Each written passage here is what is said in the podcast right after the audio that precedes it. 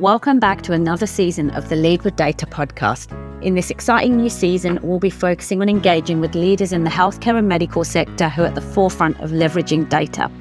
It's evident that this industry has been underserved when it comes to effectively utilizing data, facing challenges with data privacy, data sharing. However, these challenges also present numerous opportunities for the sector to harness the power of data and drive decision making and research. I'm thrilled to announce that I'll also be joined by my co owner, Tracy Rowe, who'll be joining me to interview some of these incredible guests. Together, we're eagerly looking forward to discovering, learning, and gaining a deeper understanding of the impacts that data analytics can have in this industry. Stay tuned for some enlightening conversations that will shed light on the potential transformation brought about by data driven practices in the healthcare and medical sector introducing our very first guest for the current season, Emily Ryder Martins. For those in the field of healthcare analytics, Emily is known for her contribution. With extensive experience spanning across various sectors within the healthcare medical industry, she's worked with health insurance, public health, and government health departments, to name a few. Emily's an established, seasoned executive in this space and on this episode, we delve into the significance of forging partnerships whilst assuming leadership roles in the analytics domain and how to lead a function when working in organisations such as the healthcare sector. Thank you so much, Emily, for joining me on the show today. It's good to, good to be here. Thanks for the invite. No worries. Look, I'm really excited to um, talk to you on this series because I think I mentioned to you when I um, when I approached you that we want to focus on analytics and data professionals within the medical and health sector.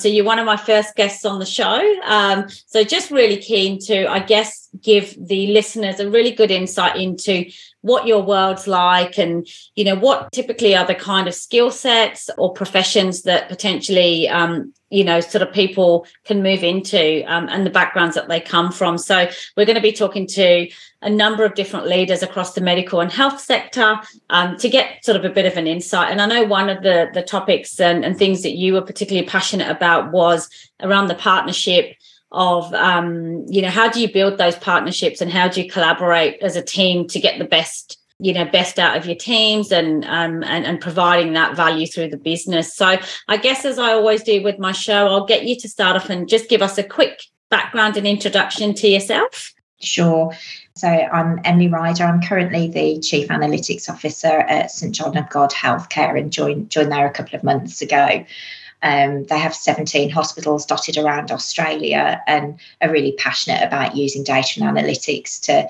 to deliver better clinical outcomes and better experience um, for, for our community. My, my background, long, long, long time ago, I uh, I qualified as a nurse and then went straight to university and did a law degree. And so I've had a I've had a bit of an unusual route into analytics towards the late 90s, probably before a lot of listeners were even born, I uh, I moved into kind of the tech space and really started working with GPs in primary care, um, implementing technology solutions and bandwidth solutions, and then moved into hospitals and communities. Um, and you're probably getting the accent. I'm also English, so really took a lot of learnings from the NHS and came to Oz uh, 12 years ago. And again, worked across Australia. Most hospitals across Australia at some point I've been involved with their e health. And of course, technology is a really good entryway into data and analytics because if you understand the systems and you understand how information is collected and what it may be used for, you can then think about, well, how do we leverage that then to, to drive value for the organisation? So over, over the last six years, I've been leading analytics functions um, at the two large health funds here in Australia. And yeah, very excited to be now on the hospital side of things, um, how, helping the hospital Excellent, excellent. Um, and look, you obviously mentioned you've been in the healthcare sector for a number of years. Started off, um, you know, as a nurse. What do you find most fascinating after all these years when it comes to, I suppose, data across this industry? Yeah, healthcare in Australia, um, the, the data we have probably isn't as structured as ideally we'd like. That being said, we still do have a huge amount of data that we can use to, to really better understand the health needs of, of you know of the population. And what fascinates me more is is actually when you start triangulating health data with other data. So you know if you if you want to look at how, how we support asthmatics in the community. Actually, you might look at BOM data, which is obviously, you know, the Bureau of Meteorology, to look at how asthma is associated with with weather weather patterns. So you hear of things like thunderstorm asthma. When you're looking at predicting who's going to need um, a knee replacement, you can start looking at people's shopping habits and their eating habits and that kind of thing. And levels of obesity have big connections. So I think the exciting thing for me is as we get bigger and bigger and there's more and more data that isn't just about health but also the determinants of health and um, we can get a much better understanding of you know what the needs are uh, of patients and um, hopefully help get in earlier on their their health journey. So rather than wait until you've got um, somebody that needs a knee replacement that you'll have a program that will help them maybe be more mobile or manage their weight Excellent, and and this is why um, I find data so fascinating because I think what we think of literally,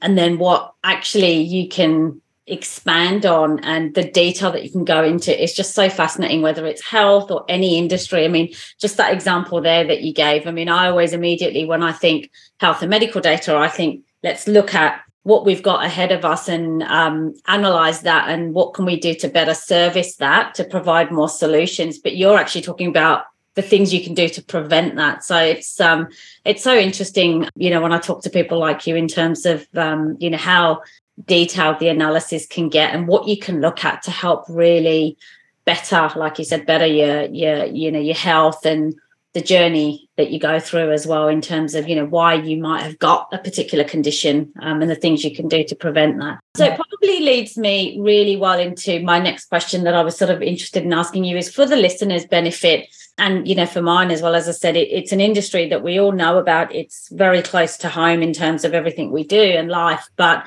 give us some insight into the types of analysis and data sets that get used whether it's in the hospital or you know in the in the medical insurance industry like what what kind of data sets and and um, analysis are you guys doing yeah, so I, I, mean, if I give you a, an example of a, a model that we've built kind of on the private health insurance fund side of things.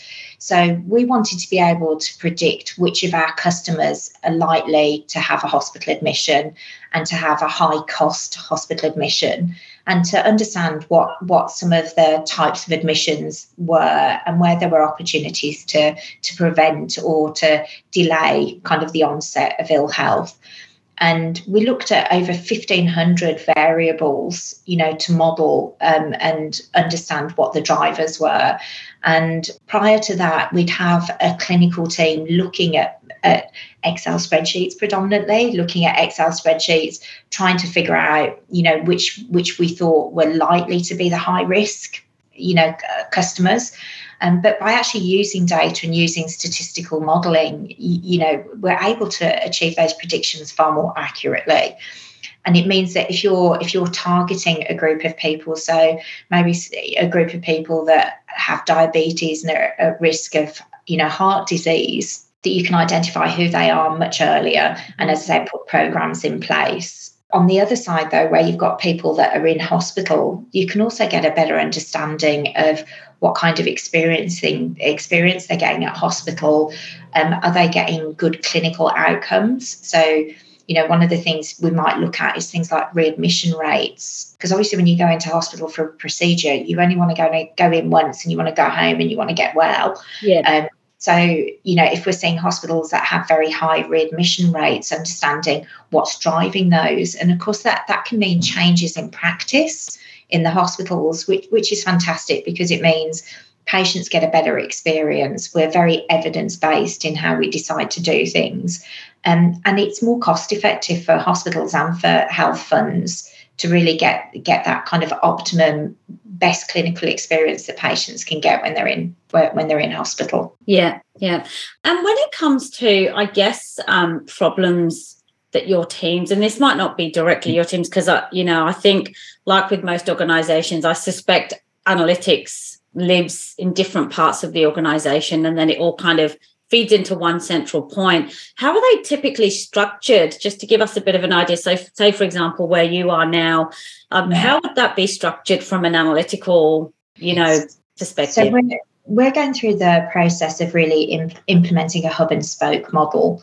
So the hub really being a very specialized function that supports the hub, the spokes, which are really the analysts that are in various group services in the hospitals to help them solve problems. So, you know, an example might be we're looking at procurement and we want to look at how we procure gloves. And, you know, we've got 17 hospitals. They may all be procuring slightly different versions of the same stuff. And it actually it's not very cost effective. So we want to support procurement in how do we get better economies of scale by having you know a catalogue that is consistent across all of the hospitals and in that case you know we we have an expert in the hub that would work with that procurement analyst who understands the details and has real deep domain knowledge around how we procure things and what what the financial impacts are so yeah so we have this hub and spoke my aim really is that the hub is a partner to all of the components of the organisation. So whether it's a group service like procurement or it's an individual hospital, or you know it's our clinical director that's looking at our clinical KPIs that's saying how many falls do we have in in hospital? You know unfortunately falling over in hospital is a lot more common than than you, you you'd like to think.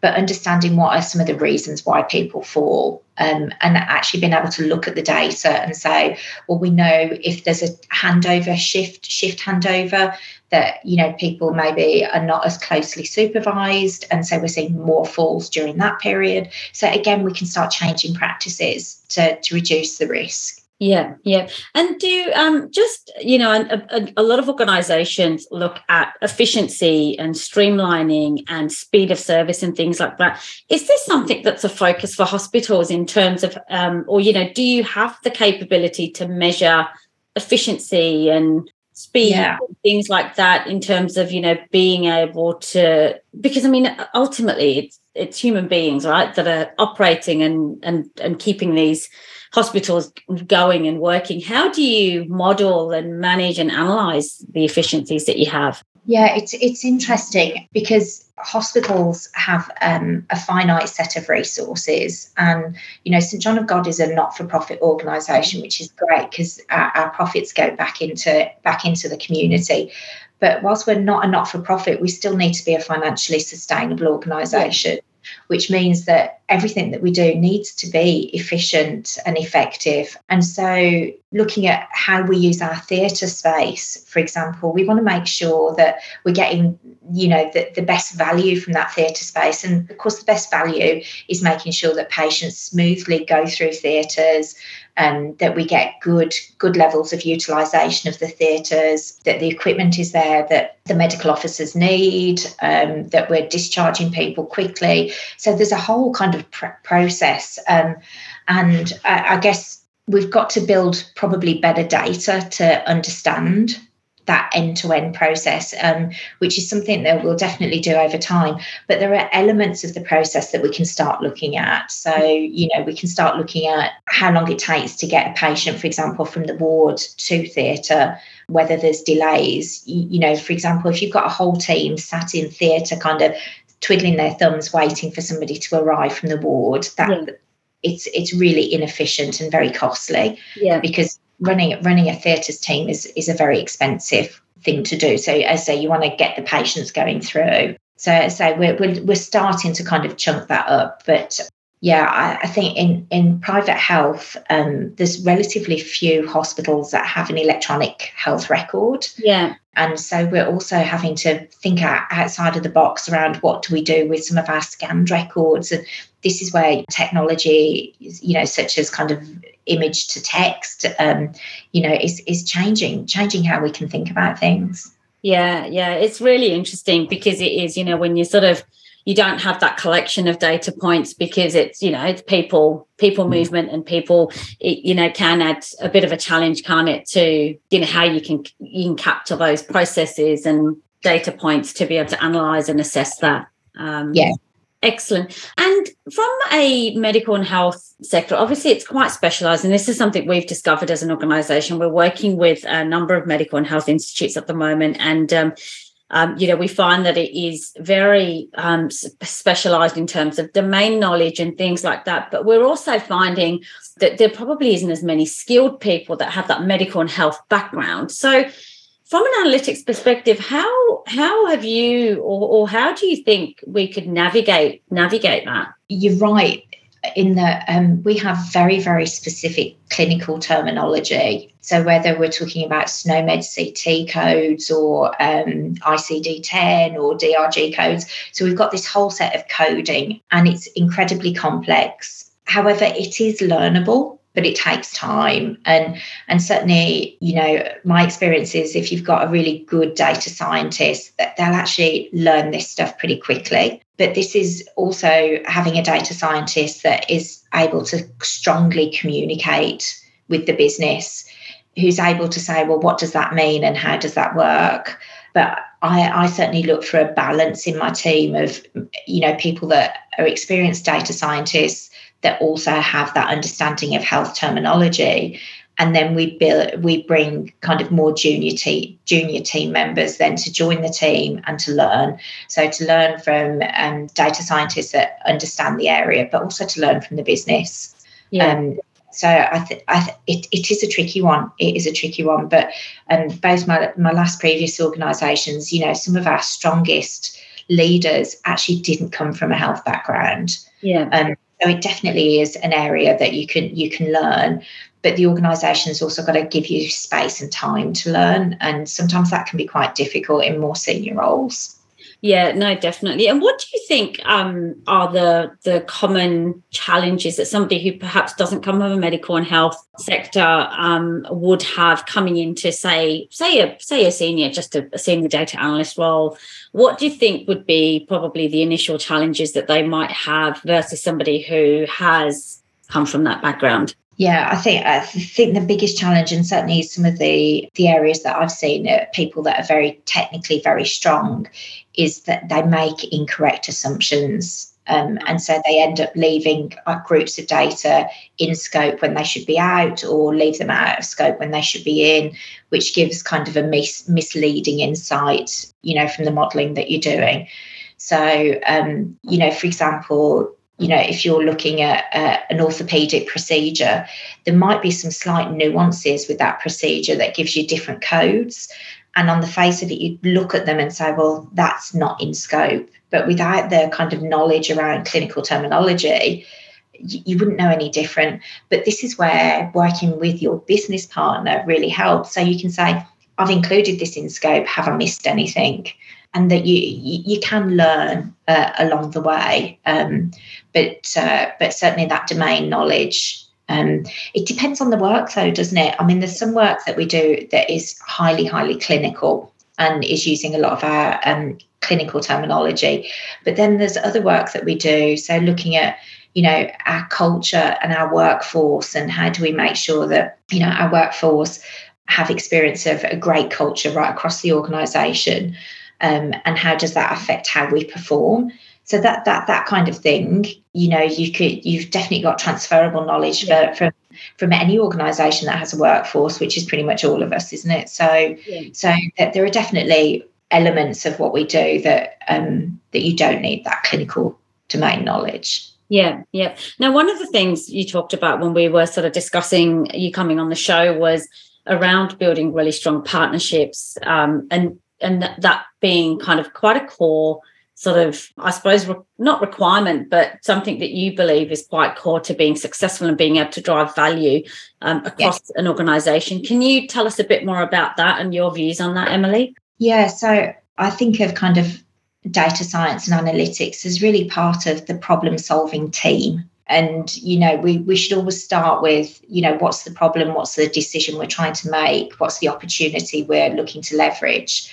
Um, and it really is having the the analytics team working with the business team and the finance team and the clinical team to understand the problem. So, you know, taking the time to really genuinely understand and then to, to be able to contribute by, well, actually, these are some of the analytical approaches or solutions that may help solve that problem. So, you know, one example we had was um, in, in a previous organisation, we were receiving images of receipts um, uh, for people making claims on their extras product.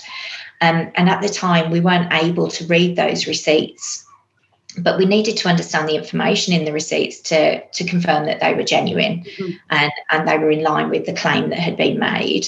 And actually what the team were able to do is work with the business to develop um, you know a, a model that was able to actually extract the information from the image. And by extracting the information from the image obviously the business then had better data to be able to make decisions. Yeah. Um, but uh, it is that problem solving team. And your business owner is never going to understand all of the technical kind of opportunities, the analytical opportunities. And one of the big challenges, I think, of a lot of organizations is, is the data literacy of the business. So I do think the analytics team plays just such a vital role in actually helping build that data literacy. So when I'm given information as a business leader, I should be able to say, where's the data from? Is it complete? Are there any quality issues? Um, is it statistically relevant? Is it material? Um, are we trending in line with what we forecast? And, and actually, you want business leaders that can ask those kind of questions. So, the kind of analysts certainly I, I look to recruit are really, really strong communicators, um, people that ask lots of good questions, and people that are able to kind of share and explore different ways of thinking and doing things. But they're part of the, the problem solving team. Yeah, yeah. And how well um, or how much work do you think needs to be done from the adoption of analytics in the medical field. So, you know, I mean, we we, we, we work with some educational institutes, and I know one of the challenges they've they've had in the past, where you've got the analytics team, is is working with the professors and the academics because they don't necessarily understand that world. So, you know, they've they've gone through and are going through a journey of uh, probably uh, you know on your point of data literacy is is working with the business and educating them and seeing them getting them to see the value of that. Do you feel that you um, have that challenge or you've still got some work to do in that space in the medical sector? Do you find some resistance from certain parts of the business? Yeah, I guess it's probably a bit of a mixed bag. Um, you know, when you work with clinicians that, you know, tend to be very evidence based in their practice. You know, most clinicians love data yeah. um, and, and actually can't get enough of it. Um, and one of the challenges we have is actually making the right kind of data available for the right people at the right time. So that's, so that's a big challenge. Um, but like most organisations, we we have a legacy of very manual ways of doing things. You know, I mentioned that we have a, a scanned medical record, which means you know we're still writing paper notes, and and that's very common across uh, you know private hospitals across Australia. So the, there's definitely work um, that we need to do to systematise. But I think health generally tends to be a bit behind other sectors. Yeah. So, you know, when you look at telcos and banking, you know, their use of data analytics is very, you know, systematized. And it's a very different experience if you if you want a career in data science. So in banking, you're much more likely to be part of a team that has maybe a narrow scope of focus. Yeah so you might be doing, you know, uh, data modeling on credit checking, but you'll be doing the same kind of thing repeatedly. One of the, I think, one of the advantages of health and where we are in terms of maturity as a sector is that you get to explore lots of different you know solutions different ways of thinking. You know you might do some natural language processing one day and do some clustering work you know a few days later. So as I say you, you get to try and test you know a lot more kind of skills and capabilities and to grow them. So but in order to do that you probably need a different skill set. So that that communication and that critical thinking yeah. and problem solving is is a bit different to what you may need in a in a more kind of focused team in a bank. Yeah, yeah, and it's really interesting where you say that the clinicians, um, if anything, you probably can't keep up with how much how much you can give them. So it's almost the other side of the fence, isn't it? Is it, you know, they're probably hungry for as much as much data as you can give them. And sometimes it's like trying to figure out what's of value and what's not. So um, yeah. yeah. no, that that's um, yeah, it's great. It's great to sort of get some insight into that. And then I guess in terms of the core foundational skills that you think, you know, are important to have a career in analytics in the medical sector, what would you what would you say there would be? Or I suppose, and, and we touched on this when we spoke prior to the podcast, um, as well, that there is a, there's other professions that probably haven't considered a career in analytics but what you know what kind of individuals or um or you know skill sets do you think could be a good foundation for a career in um, in medical or health? So I, I think any kind of profession that's got a bit of a quant background certainly in the health space um, i've worked with a number of pharmacists. And again pharmacists tend to be really look at data very heavily in yeah. how, how, we kind of um, use pharmaceuticals. And so they enjoy kind of really being in the in the depth of data and understanding and looking at how we can manipulate it to, to solve problems. Um, engineers, I've also found make really really good data analysts. Um, I do. I tend to I do tend to look though for people that have got that quant, uh, quantitative education. Um, so you know that you've got a master's degree in data science or yeah data analytics or computer science um, but I have to say, some of the strongest data scientists I've worked with have also been engineers. So I do, I do find engineers are very good at, at the critical thinking component because it's not just about the modeling. You, you, know, that's one component. It is around breaking down, understanding processes and, you know, understanding what outcome we're trying to achieve, um, and then engineering solutions, which is why I do think that engineering background is often is often really strong.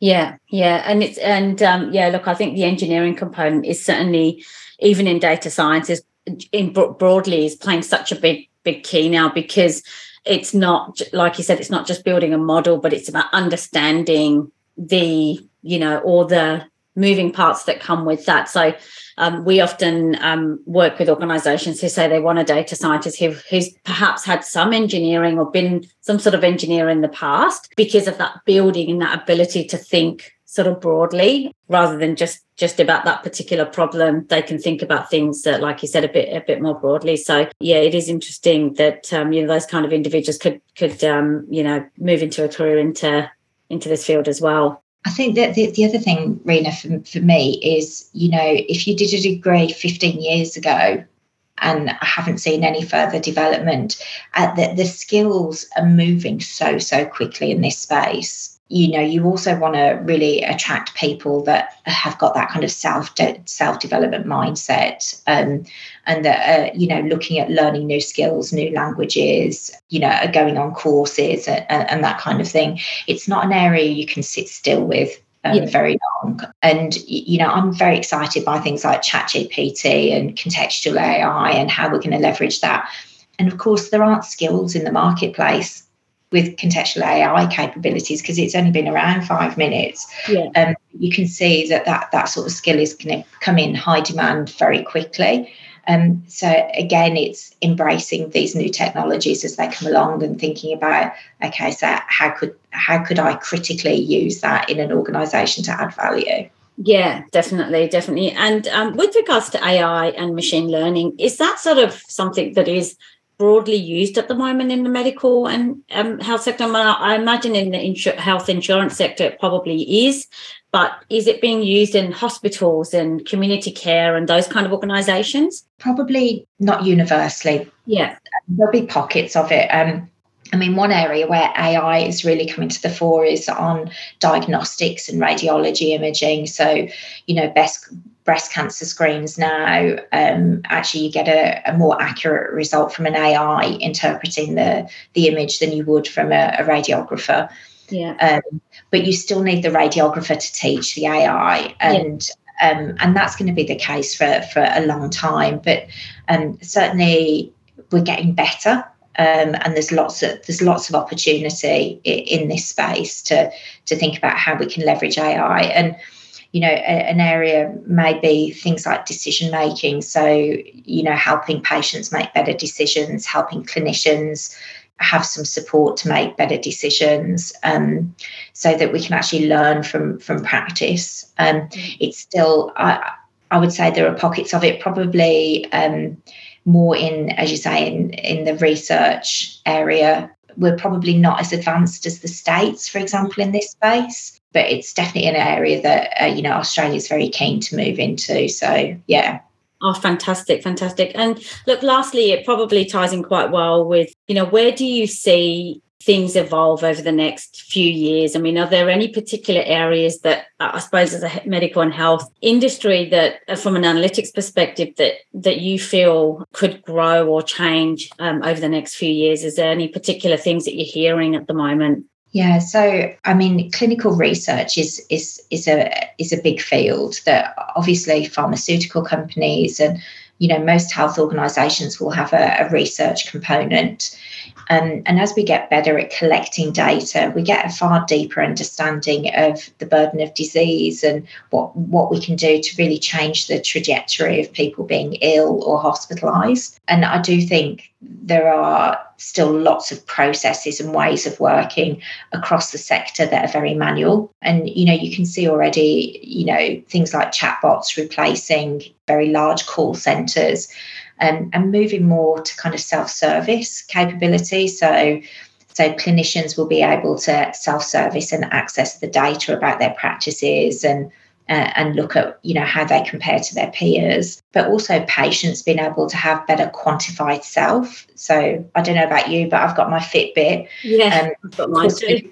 with, the, with the internet of things we're all generating actually a lot of data about health more broadly and you know, I see people taking a lot more interest in their own health data, but it's how do we then use that with practices in hospital and how patients get treated at their GPs to really do that continuous improvement and, I say, reduce or eliminate people getting sick in the first place. Yeah, yeah, it is. It's such a fascinating industry and certainly some an, area that I think there's so much potential. And over the years, I think we'll start to see some real, real um, growth in in how things are done and you know the analysis and and you know what we can understand from what's going on. But thank you so much emily. It's been it's been a really interesting discussion and i think there's been some really good things that you've shared there and some insights into what it's like to be in your world. But look i always ask the guests as well because i obviously post this on linkedin. Are you happy for if there's anyone in the network that wanted to reach out to you and had a question for you happy for them to ping you and connect with you? Yeah absolutely. No problem Excellent. Well, thank you so much, Emily. Thank you.